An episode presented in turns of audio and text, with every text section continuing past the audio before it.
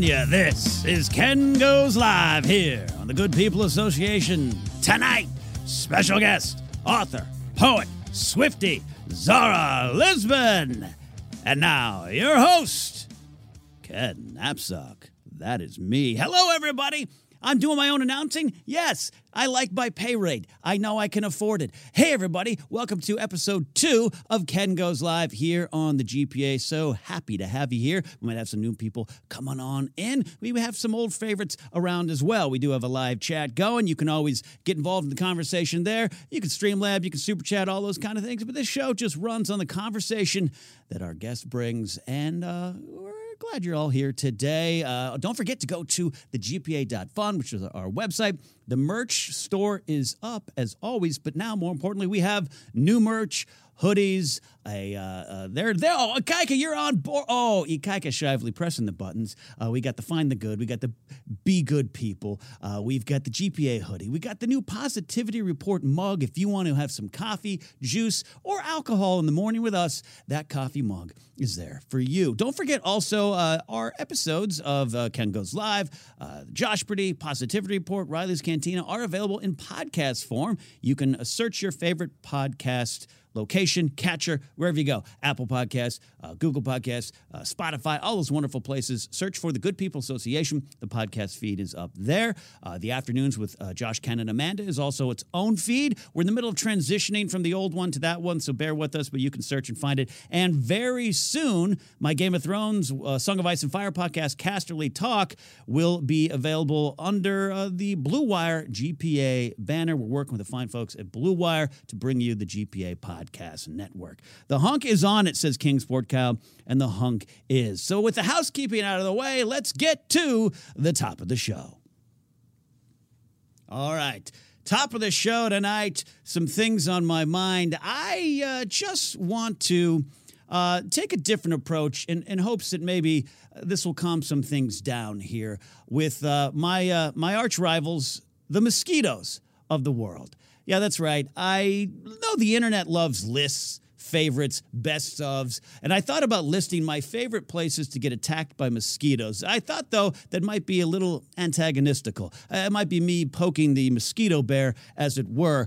I, I want to take this moment to just congratulate mosquitoes for being the hardest working creatures on this planet. How you get up and into my socks and down towards my ankles to bite me so ferociously that I now have festering wounds like I'm in the medieval times is a skill that I don't think any of us humans have tapped into yet. Your uh, just dedication to the cause is something to be admired. And maybe by paying my respects to you, mosquitoes, you'll stop slowly killing me over the course of a weekend. Oh, mosquitoes, changing the world 17 million bites at a time. Also, what's on my mind today, here at the top of the show, is one of my heroes. That's right, the creator. Not God, but close enough. George Lucas. You might have seen this picture going around the internet yesterday. Oh man, the internet does love its funny pictures. Grandpa George going to museum, wearing uh, jean shorts maybe, or some kind of short, those socks going knee high, the oversized button up shirt. Yes, yes, this is the man that built most of our childhoods. And here's the thing it's easy to poke fun. It's George being George. We know about George. But I was thinking about this a little bit more. Not only do I love George and I love the Star Wars universe, and I think you all owe him for an uh, apology for attacking the prequels in my, my generation specifically, when George literally predicted about 2016 on with his take on how democracy and governments fail and big organizations fail and fall from within, and not just the Phantom Menace on the outside of it all. But that aside, this is a week in which uh, we are very, uh, you know, I don't have a problem with billionaires getting to space uh, overall. I, you know, uh, do what you want to do. You got a billion, couple billion, multiple billions, go to space. Fine. I don't know what that says. It's got me worried. But uh, when they're racing to get to uh, other parts of the galaxy, and this man, George, built other parts of the galaxy, even if it's just in our minds and hearts and souls. George gives away most of his money. George uh, donates to charity. George fights the good fights. George builds museums. George is George. He's not flash. He's not pomp. He's not circumstance. He just teached. Uh, taught, teached. He needs to teach me to speak in better words. He taught generation after generation uh, with his moral table, his moral fable, I should say, of uh, choices and how your choices determine the next steps in your life and how your choices can go bad and how there's redemption to pull back from those choices. He taught us all valuable lessons while trying to help those around him and help those less fortunate. He's not worried about getting to space. He's worried about our hearts and minds and souls and a comfortable pair of shorts. So George Lucas, people might might make fun of you looking like a grandpa going out for a, a nice uh, raspberry phosphate, but I respect everything you've done. So George Lucas, thank you. And that is the top of the show. Before we get to our special guest here today, we're going to go to a uh, conversation with an Ewok.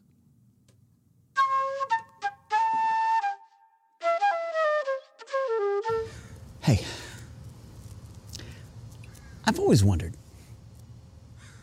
No, no, no, no. I'm, I'm, look, it's none of my business. You know that. And quite frankly, it's a hacky joke.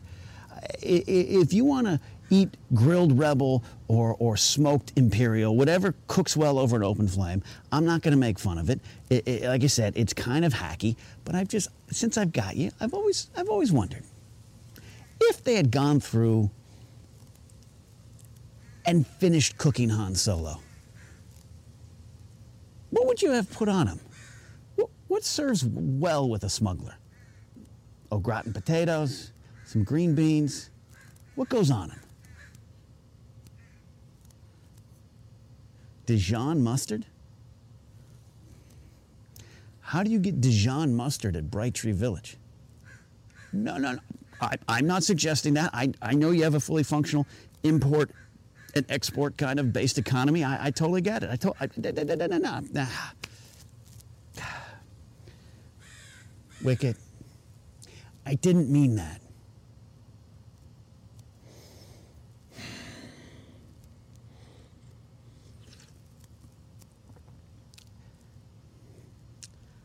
I'm sorry. I, I should pay more respects to you.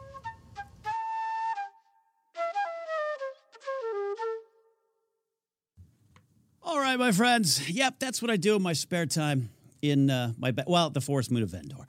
All right, I'm very excited to welcome uh, my guest here today. She's the author of uh, a few things, but uh, this right now, yeah, see those post-it notes? Those are real notes I made. Baby's First Apocalypse is a collection of wonderful poems by our guest today. Please welcome to Ken Goes Live, Zara Lisbon. Yeah.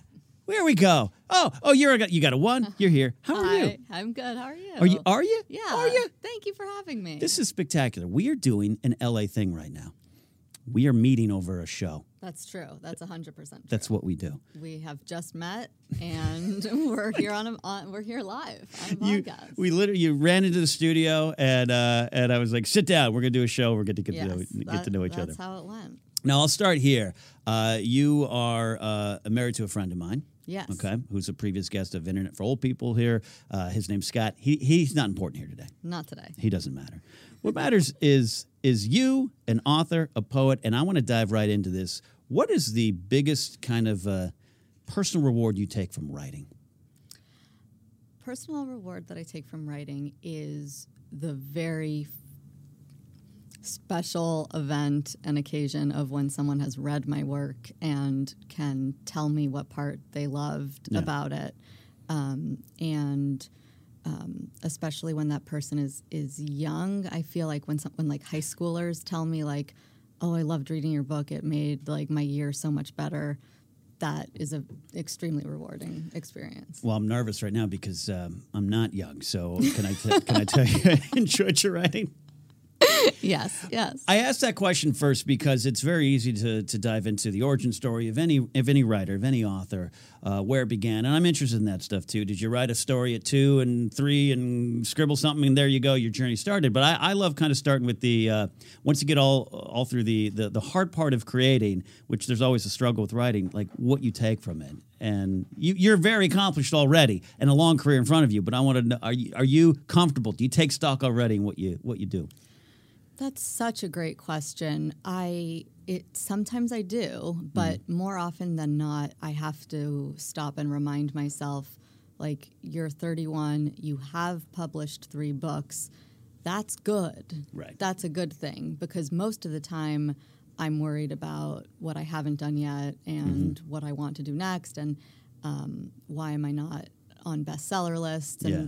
Why is it not a hit TV show yet? Right. You know, Yet. like that's um, the really silly stuff that um, I used to always tell myself growing up. Like, once you get a book published, stop complaining about everything because that will be all you need. And as soon as I got the first one published, all that went out the window. So I try to remind myself Yeah. as often as possible.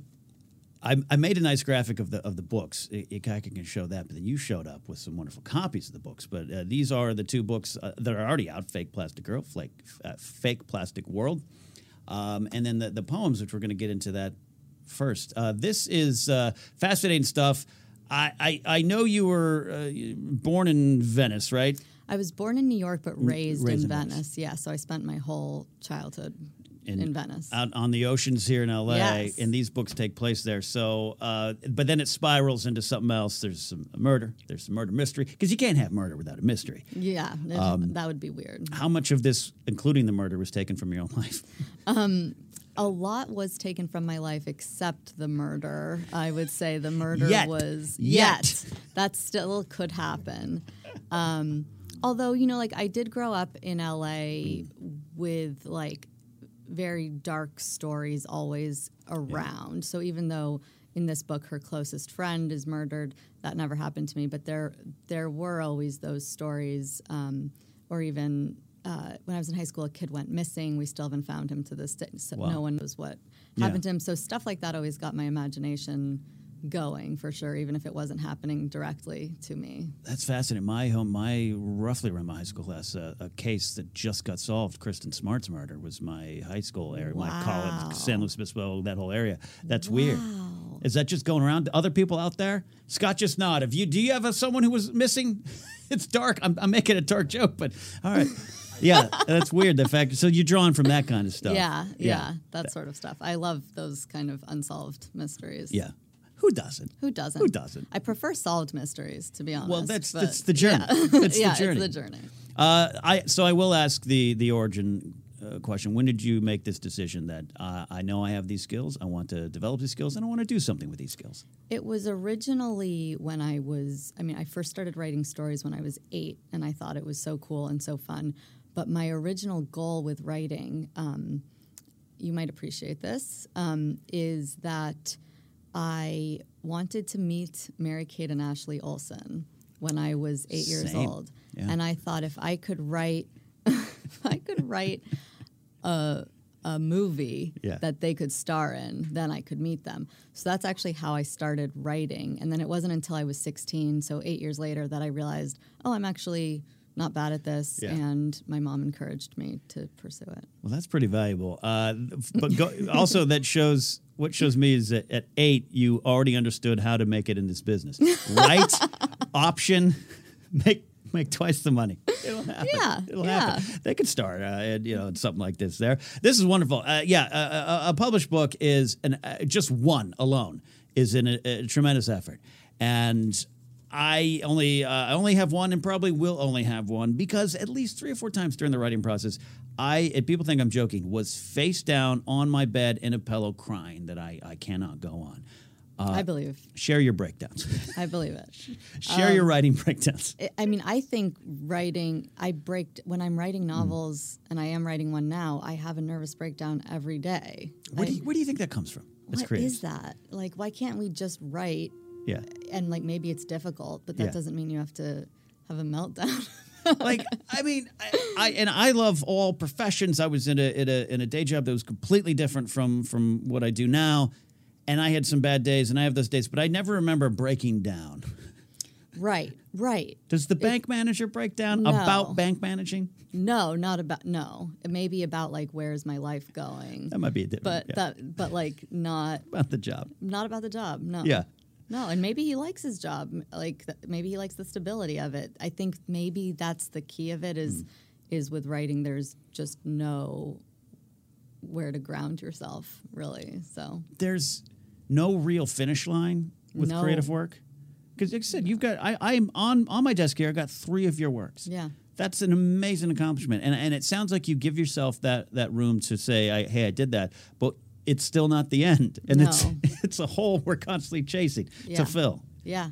What are we doing? What are we what doing? are we doing? How are we going to, what I ask myself all the time is, how am I going to, I mean, if I'm not satisfied now, then I'm not going to be satisfied with Pulitzer Prizes and Mm. Yeah. Nobel Peace Prizes. And so, how do I, the, the goal then would just be to work on being happy, satisfied. Happy is a stretch. Satisfied now. Now it has to. It has to be now, or it's it's Yeah. not going to be down the line. That's well. That's that's. I think that ties into kind of the the idea of of it's, not the destination, it's the journey, and all those kind of bumper sticker things. Yeah. But they're bumper sticker things for for a For reason. a reason. And it's easy for you to say that to yourself, and it's easy for me to go, yeah, you're right. But every day waking up, and you know, I'm sure you look at this and go, I could have done better, or why isn't this? That's like all I think about is how I could have done better and how much I've learned since I wrote them. Yeah. And and how you can you got to learn to, I guess I guess with that, anything in life you got to learn to leave behind that period of time and move on Yeah. keep going yeah, and say Yeah. I, I was that age. It was my first and my second novel. Come Yeah. on, go easy on yourself. yeah and the fact that you have a, have a one have a two now a book of poems Yeah, book of poems. That's good. this is uh, so I'm I'm I'm not uh, I'm not joking here. These are post-it notes. I, I you know I don't want to be an unprepared, you know, interviewer here. I'm just like yeah, poems, good. Tell me about them. Uh, there's very uh, very just just every one of these is just very interesting, very uh, uh, thought-provoking, hu- humorous, funny. Uh, I'm not going to go through and embarrassing just like read all of them here, but and we're going to get the one that says Swift. We're going to get to that one in a, in a second segment of the show here. Uh, I, I love just you, have the one in case you're wondering. The price of love is one post-it note, Post-it note. post-it note with the parentheses written on it like this, and you have the blank. Just remember that love comes and goes, and that whoever promises their love will last forever doesn't have the authority to make such a promise. Uh, did you write that at like nine, ten? When did you write that? Um, I wrote that when I was 22 and going through uh, my first ever breakup. The first big one. Yeah, yeah. And he had, in the beginning of our relationship, he had slipped me a, a post it note uh, with a parentheses on it because that was the name of a song that he wanted me to listen to, was just parentheses. And um, so when I was going through that breakup, I was so mad at him and was just like, that was just my fuck you poem. There's a few of them in there. uh, a good, a, a good, uh, a good fuck you poem is a good thing. Uh, they, no, these uh, wonderful things, and a lot of them, because of uh, being raised out here, mostly, especially Venice, they're very, uh, including some LA details, and in a way, they're, uh, it strikes me of like I don't know, like Paul Thomas Anderson's always writing writing about the San Fernando Valley, and you could feel it. Right. Uh, a lot of LA, but then you have the one about uh, New York. There, the the uh, the uh, degrees of sparkle. I felt like I was walking around New York. There's other things in here. I definitely your experiences uh, in this in this particular one. But um, I, do you do you what do you what do you feel when you write about a city? Like, how do you try to capture that? Can you? How, yeah, I you mean, really, it feels like it. I mean, that's so that's an interesting question, and I've been thinking about it recently. How do you how do you go about something intentionally from the beginning? And normally that isn't my experience because normally I just write and then I will see, oh, this one is shaping up to be about New York, for example. Um, but when I give myself the assignment of how do you, you know, like, can you really like in the beginning of quarantine, I wanted to write a poem about someone who believes COVID is a hoax. Hmm. And I couldn't because that was an assignment that I Right. had given myself. Yeah. And so I I don't when I write about a place I can't try to make it about the place. I can just pull on my Yeah. closest memories of that place.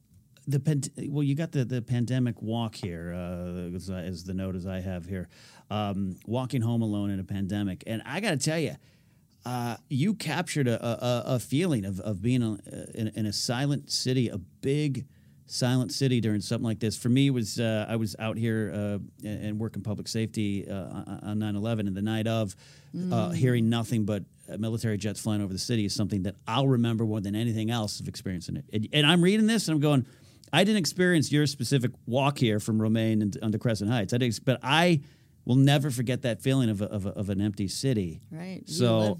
I have no question. I just want to say kudos Thank you. I experienced that. Thank you. too. That's amazing. Yeah. Yeah. It's it's uh, we're and we're all trying to process this. Right. And Yeah. we're still trying to, I mean, it must, after 9 11, it must have taken forever to process. And and maybe you still are. Yeah. Well, and I wasn't, you know, I wasn't in New York, I wasn't in D.C., wasn't, but Right. I had some friends and a friend of a friend and that kind of thing. But yeah, just we all went through it and watched it live. Yeah. and- Yeah. that's my memory. Right. We uh, yeah, and I was so young for hmm. that that like I mean, I was sort of oblivious. I was old Sure. enough to understand it, but this is the second time I think that's happening now where the entire country but also world now Yeah.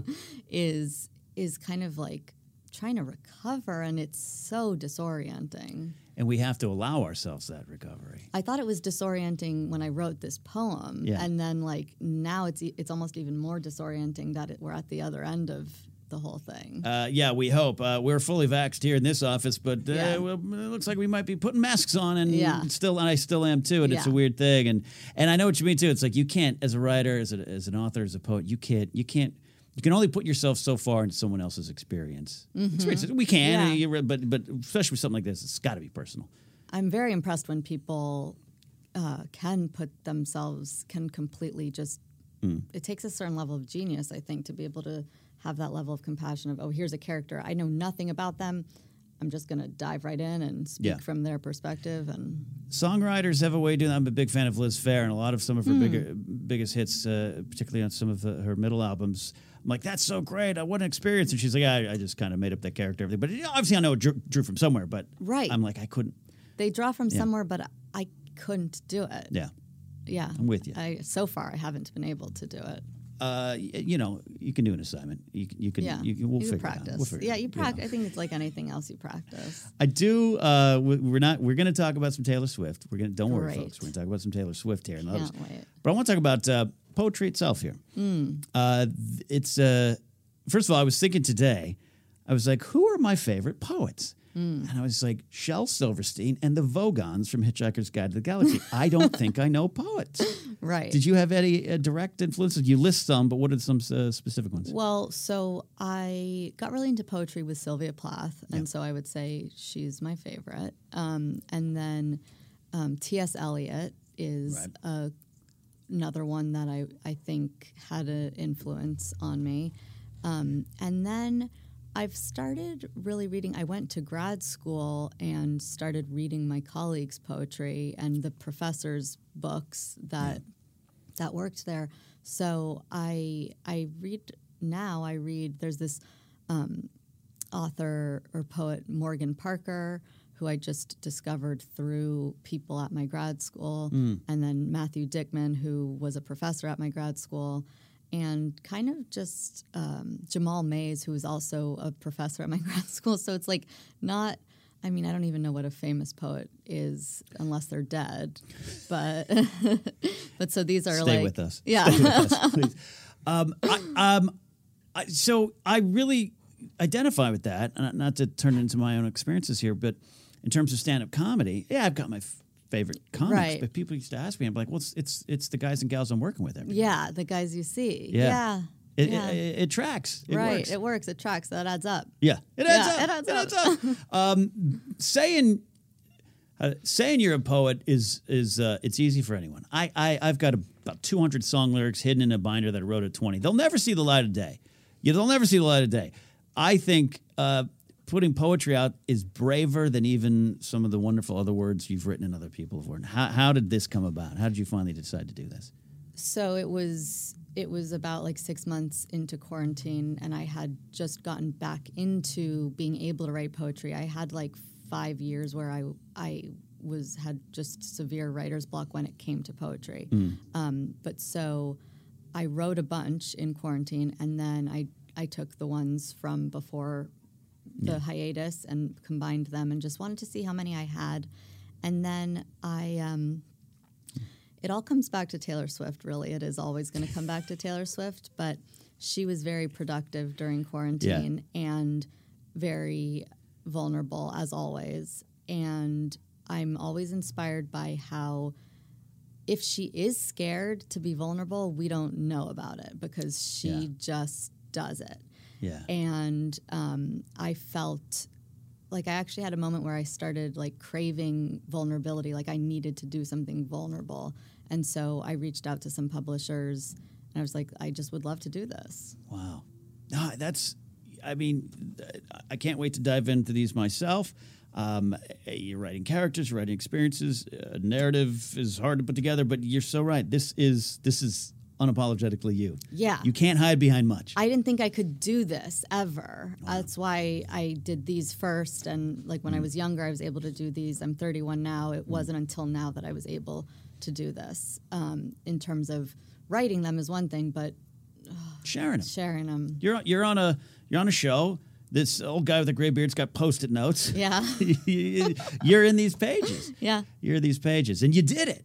And there's more to come. Yeah. Right. Yes. Yeah, I'm going to pressure you to do Yeah. more. Yeah. I'm working on on hopefully a second book of Yeah. poems. All right, you mentioned Taylor Swift. We are going to take a uh, quick uh, uh, a break here as we uh, share uh, some facts for y'all. Then we're going to dive, come back, and we're going to dive in to the Taylor Swift of it all and other pop stars as well. Go ahead, guy.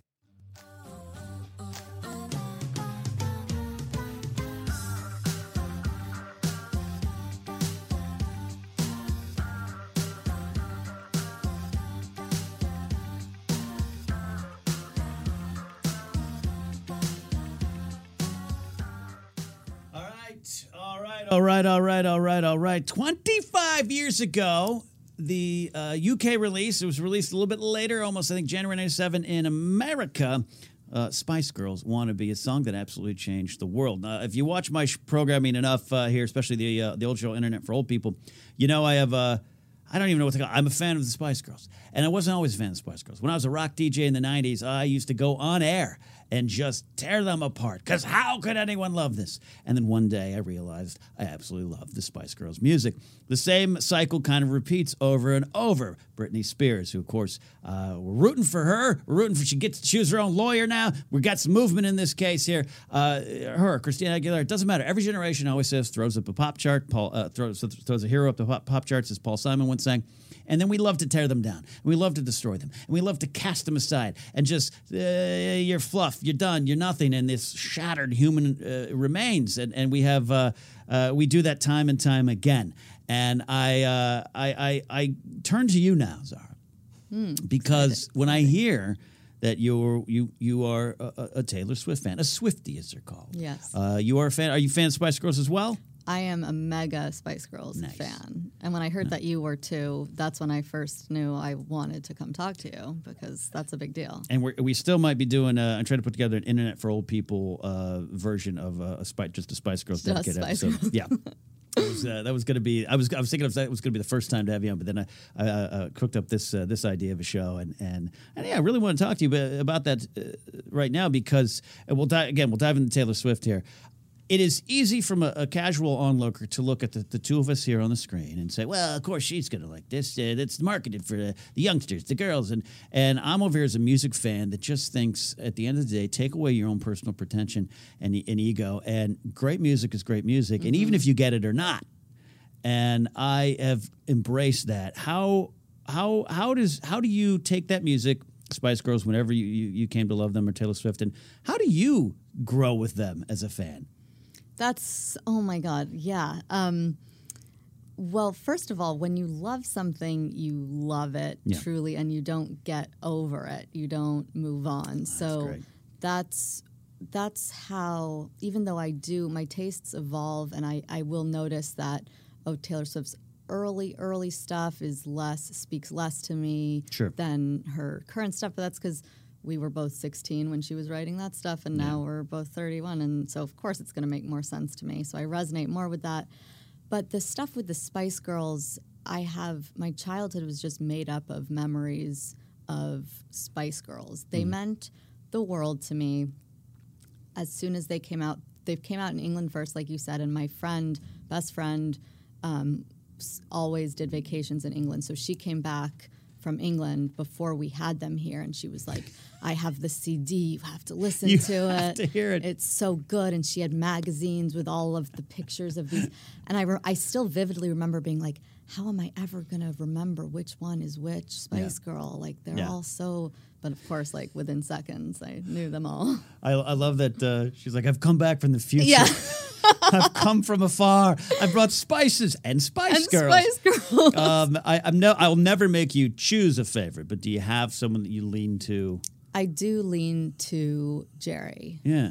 Yeah, I, I always did. There's something, even with her leaving, and you look back, and I just I watched the documentary that was actually it's already uh, several years old, but the documentary about their kind of kind of mid 2000s Yeah. comeback. I got a lot of what she was trying to do. Yeah, She no, took some- she took a lot of heat. absolutely. People hated her for it. Yeah. and I actually hated her for it because we had tickets to see the the tour, and she ended up not being in it. Yeah. I saw a tour with four Spice Girls. That that makes me want to cry. Maybe maybe there's still time. There's still time. Look, well, I, then I then I came back for the 2007 and saw Yeah. them all together. That's right. That's that was the Yeah. time frame. Um, and and and specifically here to to to dive into some of the details. Again, going back to the mid '90s, I'm in my early 20s. Hopefully, all of us in our from our 20s uh, mature and continue to mature and grow. And I was in rock radio, and I'm a, I'm a huge Oasis fan, and and they're Mm-hmm. they come out of that UK lad culture, which kind of dominated uh, in a lot of ways, not just music, but the magazines and all this kind of thing. And and I, I'm never not here to decry that, but out of that comes someone like me with hair down to my uh, you know belt and a big rock and roll beard going I, I can't even if I didn't connect with the Spice Girls music I, I just can't allow for it to happen and that discounts you know what what I don't like about that now this goes the way I talk about Star Wars how I, I, I adore everything that's in the prequels but I also adore what they introduced that they introduced this franchise I love to a new generation and you got to allow for that to happen for me as a rock DJ, almost I almost feel like I'm apologizing to you. Not, not, did you listen to K Bear back in Pismo back in the day? Probably not. You know, when I was seven, all yeah, the time. Yeah, all the time. Um, it's like, how could I go out of my way to deny the experiences that you you were having with this band? Right. It's not fair. Right. It's not right. It's not right, even though, I mean, what I really credit my parents with was that, like, all the parents were hating on the Spice Girls. Yeah, it's so easy much. to do sometimes. And they were always, I always heard other parents saying, like, it's not music, turn it off, this isn't music. Like, so outraged. Yeah. And I remember my parents, they had great taste in music, and I knew that they didn't love what they were hearing, but Yeah. they totally supported what we Yes. they were like yes like my mom took us to get tickets to like she was like Yeah. absolutely supportive of the spice girl Yeah. thing which Well, was great It leads to other conversations too. It's like, all right, you you you, you may not like a country, a rap, or any other genre, but the, to to uh, that thing that, that that I just it's not acceptable. Well, that's not music. no, That's- no, no, no. You're discounting cultures, upbringings, experiences. So much of oh that. people love saying what isn't music Yeah. and it's like okay to you maybe you're not loving it but Bef- Yeah. Before we get to the big one here, I'm- we're going to transition. Uh, I, specifically on the Spice Girls, uh, t- could you explain to me what that meant to have five women on stage talking about girl power in this era of the 90s, which we, I know you're young and impressionable at the time, but you know it was Maxim magazine, all this stuff. And again, I, I not if you have a subscription to Maxim, I'm not taking that away from you. I'm just saying during that time, what did that all mean to you, and how, how you grew up with that uh, those thoughts in your head from them? Yeah I, I still think about that a lot because i i felt even at that young age i already felt frustrated and oppressed by boys and Mm-hmm. the s- treatment they got versus what i got and i remember kind of hating them because of that Hating Spice Girls. no hating boys Oh, well, that's because fair. that i was like i i i hate them We're going to go to the judges. It's allowed. it's, it's allowed? Okay. But so when the Spice Girls were actively saying girl power, I felt Yeah. like, hell yes, like let's go all in with this. Let's get the shirts that say girl power and let's not forget it that girls are amazing and Yeah. and fabulous. The kind of um, tension, I guess, was between what they were saying and the like very sexy way they were dressing. Sure. And so I remember always, I was so young, but I would hear the chitter chatter among the adults like, is it really girl power if they're dressing for Hmm. men versus, oh, really? Are they dressing for men? I don't know that Yeah. you could say they're dressing for men Right. and being too young to understand what the parents were talking about. Sure. But um, in retrospect, I think like, you know, they were very. In retrospect, they were sex, sex positive, is Yeah. what they were, and you can be feminist and sex positive. Yeah. And they were all about, they were truly girl power. c- c- c- controlling the narrative, controlling their narrative, I Yeah. should say. Uh, not to, if anyone's not, uh, uh, that's why I absolutely love Black Widow as a film. I'm not a huge MCU person, but I love it. Literally, the movie's not subtle. It literally says, here's an entire country full of women, young women whose life has has, has been controlled by the men, literally up in the clouds Mm. and, and, and tossed away. Killed for no reason, destroyed for no reason. They're narrative controlled, and that that movie is about is very much about that kind of stuff. And I look back at that kind of stuff, and it's like that was never going to be my experience. Right. But for me to try to kick it out of the airplane and not understand it or need, not uh, recognize Yeah. it, Well, right. It's Yeah. good you can you can rec- you, you're a human being, so Yeah. you're aware and you can get it. And then also just the song slap. Is that, Yeah. Scott, is that the term? Scott, is that the term? Bangers. Bangers? Slap? Okay. It Yeah. definitely slaps. The song slap, and even though they don't like when I hear yeah when I when I hear a Spice Girl songs, it's not I don't listen to them enough to get bored by them. When I hear them occasionally, Sure. it's so exciting. Yeah. Same as when a Britney song comes on, it's very exciting because Yeah.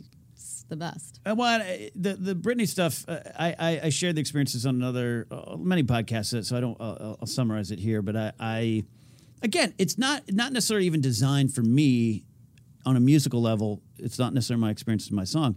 It took the band Travis, bunch of guys, get up on stage, and they they opened a show for Oasis, and they're the ones that uh, Travis uh, uh, Fran Healy comes out and says, "We dedicate this next song to people who love music," and I was like, "Yeah, this is gonna be great." And they start doing a cover of, of "Hit Me, Baby, One More Time," and I just was like almost tears, like this song this song speaks to me.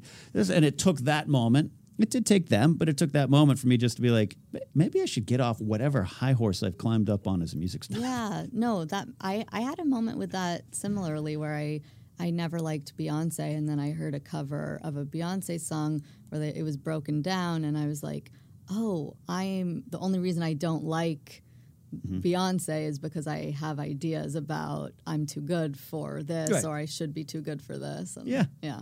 And look, not every, you're not going to connect to everything. You don't have to connect to everything. That's not the way it works. But I love that. All right, I think where did my post? Oh God, where did my post-it note go? Well, okay, you have a you have a great piece of work in here. It fell, didn't it? Fell. Yeah, it fell. You probably know the page uh, about becoming a Taylor Swift fan. Yes. Take me through this. It's fascinating. I read this. Here it is. My post-it note did fall. How to become a Swifty. It starts in fall of 2008 Yeah. and it goes all the way up to pretty much present day here. Yeah, present and, and, and a great list. This and I got it. I got it. And again, Taylor Swift's not someone I, I have had a strong connection to. Uh, I sometimes feel sorry for her. I'm like, why? Why do ever? Why does everyone hate this nice girl? Yeah. Um, take me through this journey here. Okay. Talk Swifty stuff to me. So Talk Swifty to me. Is that, is that good? That's got to be something. That's gotta be something. right? Um, what when she first came out, I didn't care much about her. That was 2006. I thought exactly what we're talking about now. I thought, oh, that's country. That's not Sure. for me. Um, also, I'm way too cool for this. Give me a break. Um, but I couldn't have been more wrong. And I think about that all the time how I missed out on those first two years of her because I was busy being too good for it. Yeah. But this poem depicts, outlines the process of going from someone who knows nothing about Taylor Swift, doesn't care, all the way to someone whose life has been deeply impacted by her lyrics and hmm. her music and then into the territory of being obsessed hmm. and thinking so much about her. And when i when i wrote the last part of the poem i was in a i was in a place where her album lover was about to come out and I was just transfixed with like hanging on every word. What is she going to say next? When is the album going to come out? What's it going to be like? Um, and I was like, I can't believe I used to not care. There was a time when I cared nothing for this person. That's so weird, huh? Yeah. I also love when that happens as music because I'm, I'm a big music guy, obviously. But just like when you look back and you're like, I, I, I missed it. I, I'm not just talking about some of the Spice Girls for me, but just like a band, an artist, a song that you were aware of, and then suddenly you go back and you're like, it was there all along. It was there all along, right in front of my eyes. She's so talented as a songwriter, but she doesn't look like it on the outside necessarily. Now she does, but I mean, when you think Sure. like 2009 era, blonde, curly hair, Taylor Swift, young, almost Barbie looking. Mm. Sure. You're like, I don't, I wouldn't look at that and say, oh, brilliant songwriter, but Yeah. she is. Um, did uh, are she? She's gone through a transition, like you're, you're kind of touching on here, just aesthetically or mu- musically. Uh, the beginning of the country thing, which yeah, the moment someone's any kind of label, it can it can shut part of your brain down. If you're like, I don't, I don't Yeah, like that. right. She's transitioned a little bit, which I think is a sign of growth as an artist. Yeah. Uh, was there any point you were like, this is this, this isn't my Taylor, and you had to work through it, or just you've just followed her journey all along? I have followed her journey all the way through and have been very accepting of whenever she makes a big change. I've I get very afraid every time I can tell she's about to make a big change because I think, oh, maybe I'm gonna say I hate this, but I never end up hating it. Is is it that because the the core of who she is an artist just it remains right? Yeah, yeah, she remains honest to a fault and um, vulnerable, not to a fault, vulnerable just in a very impressive way. Yeah. And that's at the core of all of it. Yeah. It uh, to go back to uh, Liz Phair in in the early 2000s, she big switch and she starts working with the Matrix. And this is the era of Avril Lavigne, and and Liz makes a, a play for airplay unapologetically, and, and that album gets read. But I, I I wrote at the time I was writing uh, for TinyMixtapes.com this music scene of just like at the core of that album is a recently divorced single mother telling her tale just it's catchy tunes find search for the heart for, search for the soul and that that always was there for me it sounds like taylor's just that type of artist Yeah, and I remember, and Taylor actually recently, I guess a, over a year and a half ago now, made a playlist of all her favorite women um, musicians who who inspired her, and Liz Phair songs from that album were were on there, and. Um, I think she did have an influence on Taylor in terms of like you can just write the truth. The truth. And, yeah. truth i love that. Write the truth. Yeah. and you've written the truth. You've written the I- truth in here. Yeah. This is like I'm not lying. yeah? Yeah. you're not yeah no yeah. Yeah no there's there's some wonderful things in there. Uh, we are uh, we're almost done here today. We're almost done. We got we got uh, some more things going but uh, i don't mean to just turn this entire entirely into a pop music conversation. I i just music is so powerful but i'm i'm fascinated by this stuff because even now to hear someone say i absolutely love taylor swift you you immediately think yeah re- yeah like not not to me but i'm like and in my head, I'm like, what is it? You're supposed to love Barbra Streisand or something? Which, by the way, was my mom's favorite artist. But like, Taylor, uh, from that starting point as a, as a as a country pop star, you you can keep someone in that box and not grow with them, and you have grown with her. I Yes. I have. Thank you. As a music fan, I love that. I love hearing that kind of fandom. Yeah, that's not going to go away. Uh, are you now going to write a a novel to meet Taylor, or have you already met Taylor? I wish I have. Okay. I have not. Um, the main character in this book is obsessed with Taylor Swift It's the best. in a kind of American Psycho way, where you know, in, in American Psycho, he always kind of like will randomly interrupt the plot to start talking about Whitney Houston and how Yeah. upset. And I'm, I I took that and thought. Oh my God, I have to do that with Taylor Swift. So I worked that in where she's just like telling the story, but then she'll be like, when Taylor Swift did this, blah, blah, and you're like, is this girl okay? How did, where? is, is this girl okay? which That'll is kind of how my mind works. Also, it's modeled after my own brain, obviously.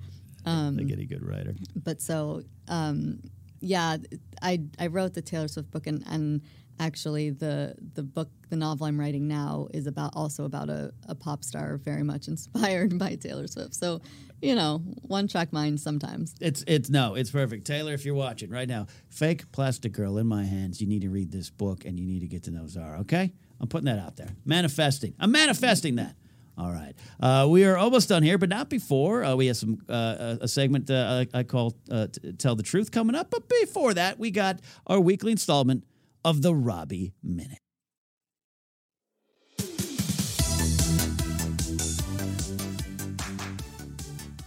You know, lots of things make me happy. Beautiful scenery makes me happy. A good book will always brighten my spirits. And who doesn't love an amazing piece of.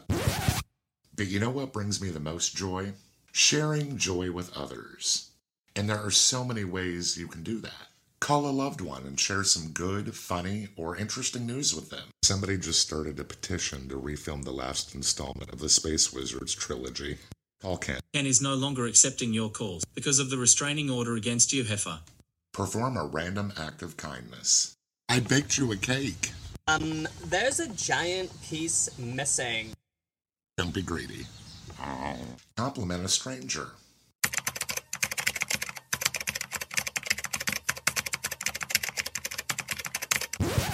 That's very kind of you. And this has been your Robbie Minute. I am sweating.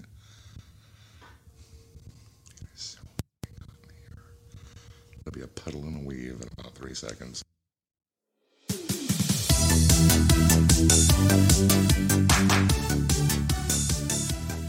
Robbie Smith teaching us all how to get through life. Share, and enjoy the Robbie Minute, a regular segment here on Ken Goes Live. All right, Zara, we have reached our final segment of the night to tell the truth.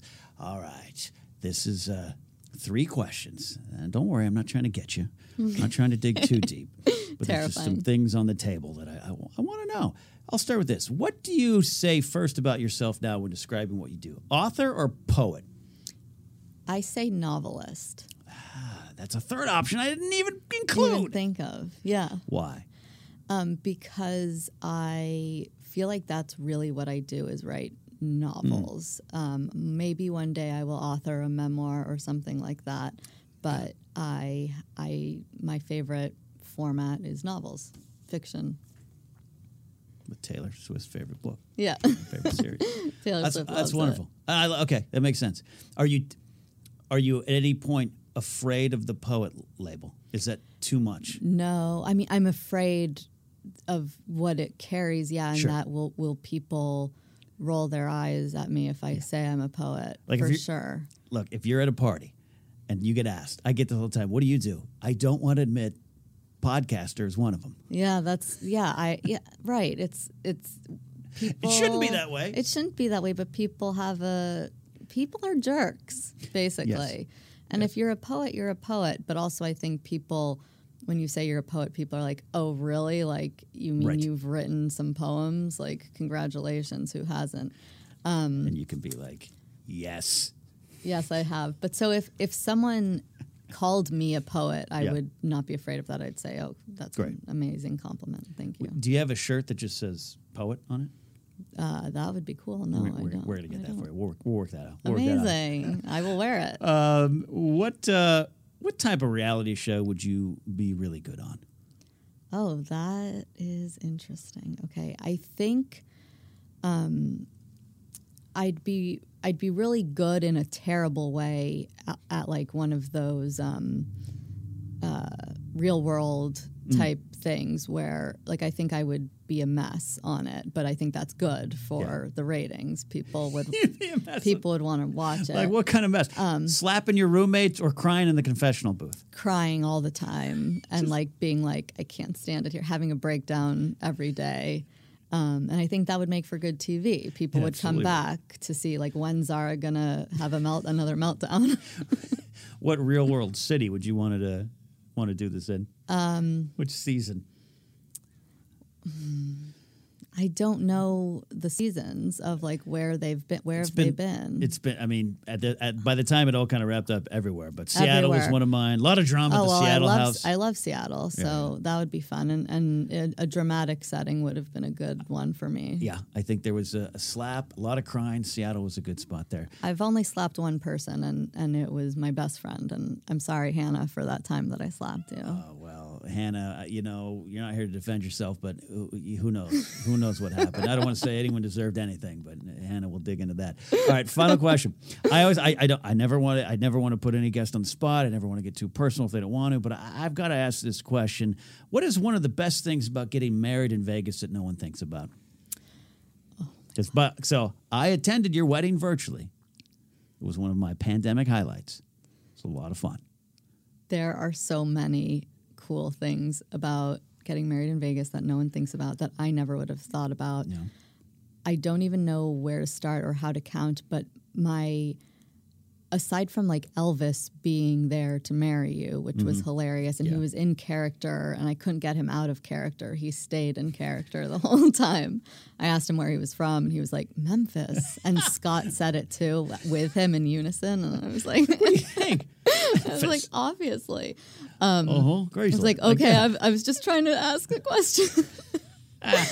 um, but what I really loved, and maybe is this is corny and romantic, but like it, to walk from our hotel room just across hmm. the street to this little chapel at night by ourselves at sunset, get married really fast, and then walk back like as a married couple, alone again, alone, unbothered by the crowds and the mm. the people who had come to who normally come to see you at a normal wedding Yeah. Um, just to go there unmarried and to walk away back to our room six minutes later, a married couple, was so cool. And then our hotel room, they upgraded us to a penthouse suite, which was, I mean, that's the coolest part. A couple really. of chips and a penthouse suite. Yeah, yeah. there you go. that you, you truly are uh, uh, uh, a poet and a heart of poet. You, I love how you describe that. I'm not saying I'm not. I, I've never been married myself. This engagement is more of a you know we'll see. It's a Kurt Russell Goldie Hawn thing right now. Okay. Um, That's okay. uh, I've been to some giant weddings, and five months later they were filing paperwork. You know, and, Yeah. and it, that ain't everything. And I'm not. If you, you've had a giant wedding out there, that that ain't that ain't. I'm not casting aspersions, but every every couple talks about. it. I don't even remember it. Uh, everyone's coming up to you. Yes. Uh, all that stuff, you, and you got to experience the actual spirit of the of the event. I always think people always say, I hear that all the time. I don't, they say I don't remember it. It went by like a blur. And even though ours was six minutes only, I, f- I it did it was not a blur. I remember everything about it, and I always will remember everything about it. That's wonderful. So yeah, I loved it. Yeah, You know, you might see if I can convince uh, Grace Vegas my work. Vegas it's work. so fun. It was so fun. I love it. And it was great. It was. uh I got the invite, and you know, I love love. I love weddings. I love dancing at weddings. I love, I've, again, been we've all been to some wonderful weddings, but it's like you get that invite, you're like, okay, okay, yeah, I got to uh, put some time out. Okay, I'll, I'll block that time off. And, and Scott was like, yeah, it's gonna be like minutes. I was like, I, I had like sweatpants on. I watched it from a live stream. It was the best wedding I attended. I wasn't even there. Yeah, I, a lot of people have said that because it's so brief. We were just in, out, happy, laughing, joking the whole Yeah. time, and so yeah, it was it was really fun, really easy. Absolutely love that. Absolutely love that. You have done it. You have told the truth. Zara, Oh, I did. it. I You- told the you- You truth. told the truth. You told the truth. Uh, we are almost out of here. As always, we like to kind of uh, wrap this all up with a little thing we call What We Learn. What did we learn today? Uh, nothing is disposable when it comes to entertainment because it reaches someone, it connects with someone. The story that you don't hear is being heard by someone else. Also, we heard it's better to go to Vegas get married get an upgrade and just live in the moment. And also, it's okay to chase your dreams, to write poetry, to share yourself, and to be vulnerable. We learned that because of our guest today, Zara Lisbon. Thank you so much. Thank you kindly, and thank you so much for coming in studio Thank today. you so much for having me. This was fun. Did, was it okay? Yeah. You Oh, okay? absolutely. I know you don't do a lot of video interviews. Yeah, I no, want to make sure you're was great. comfortable. This was really great. Did Ikaika treat you well at the front door? Oh yeah, everyone was really nice. No upgrades here, but no, good, the whole good. thing was an upgrade. Just look at is this upgrade. video situation. Uh, we got all these books. You can find all these books. You can go right now to wherever fine books are booked. Uh, Amazon, all those other ones. Anything specific uh, if they want to get the book, if they want to track it down? Um, it's really easy on Amazon, but I would love you to go to your local bookstore and ask them to order it for you if it's not already there. Yes. And speaking as someone who's hawking books all the time, why we love Star Wars. But if you go to the bookstore and they don't have it and they order it, they'll usually order a couple. Yeah. And then some other people. Some other people make it. Yeah. Check it out. I absolutely loved my experience uh, reading all these poems in Baby's First Apocalypse. Great photo. Some jerk take this photo. Yeah. So my husband, your friend Scott, took that photo. Let's not assume too much with that label. the person you know. Absolutely. Absolutely a friend. yeah, he took that photo Uh, during quarantine, which is why I used it. Perfect. It's beautiful. I'll have him maybe do some headshots for me. No, he's, he's a great photographer. He is. He's a very talented man. He's very well. He's- we'll, yeah. We'll put him in the hot seat. Yeah, yeah, he'd, Yeah. he'd do good. He'd do well. Uh, thank you all for watching here today. We love bringing you all the content that we uh, can. Uh, and uh, we have got some content on the way. That's right. Tomorrow, Josh Brady, special guest, Nick Scarpino, Greg Miller from Kinda Funny. They will be checking in virtually in studio in the morning. Mark Ellis returns. Mark Ellis and I, quite frankly, are going to be hawking stand up comedy tickets and shows. That's right. Mark Ellis and I and uh, Daniel Bridge Gadd from the GPA family are going to be up in Seattle, Washington, or thereabouts at the El, El Corazon Theater. You can go to markellis.live for more information, get tickets. We'll be talking about that tomorrow. And I think I just added a show at the Haha Club locally with Daniel Bridge Gadd on August 31st. 31st. More details coming on that as well. But more information if you watch the Positivity Report in the morning. Uh, Ikaika, we do have a new chicken break coming on Saturday, right? You do? You do? if you guys enjoyed Josh McCouga and Ikaika Shively eating chicken bakes from Costco, part two, an entire new bake is coming your way uh, this Saturday. Don't forget to uh, subscribe to the podcast version of the shows. This will be on there as well. You can just search Good People Association wherever you find podcasts. That is it for now, my friends. We'll see you next time on Ken Goes Live. Peace.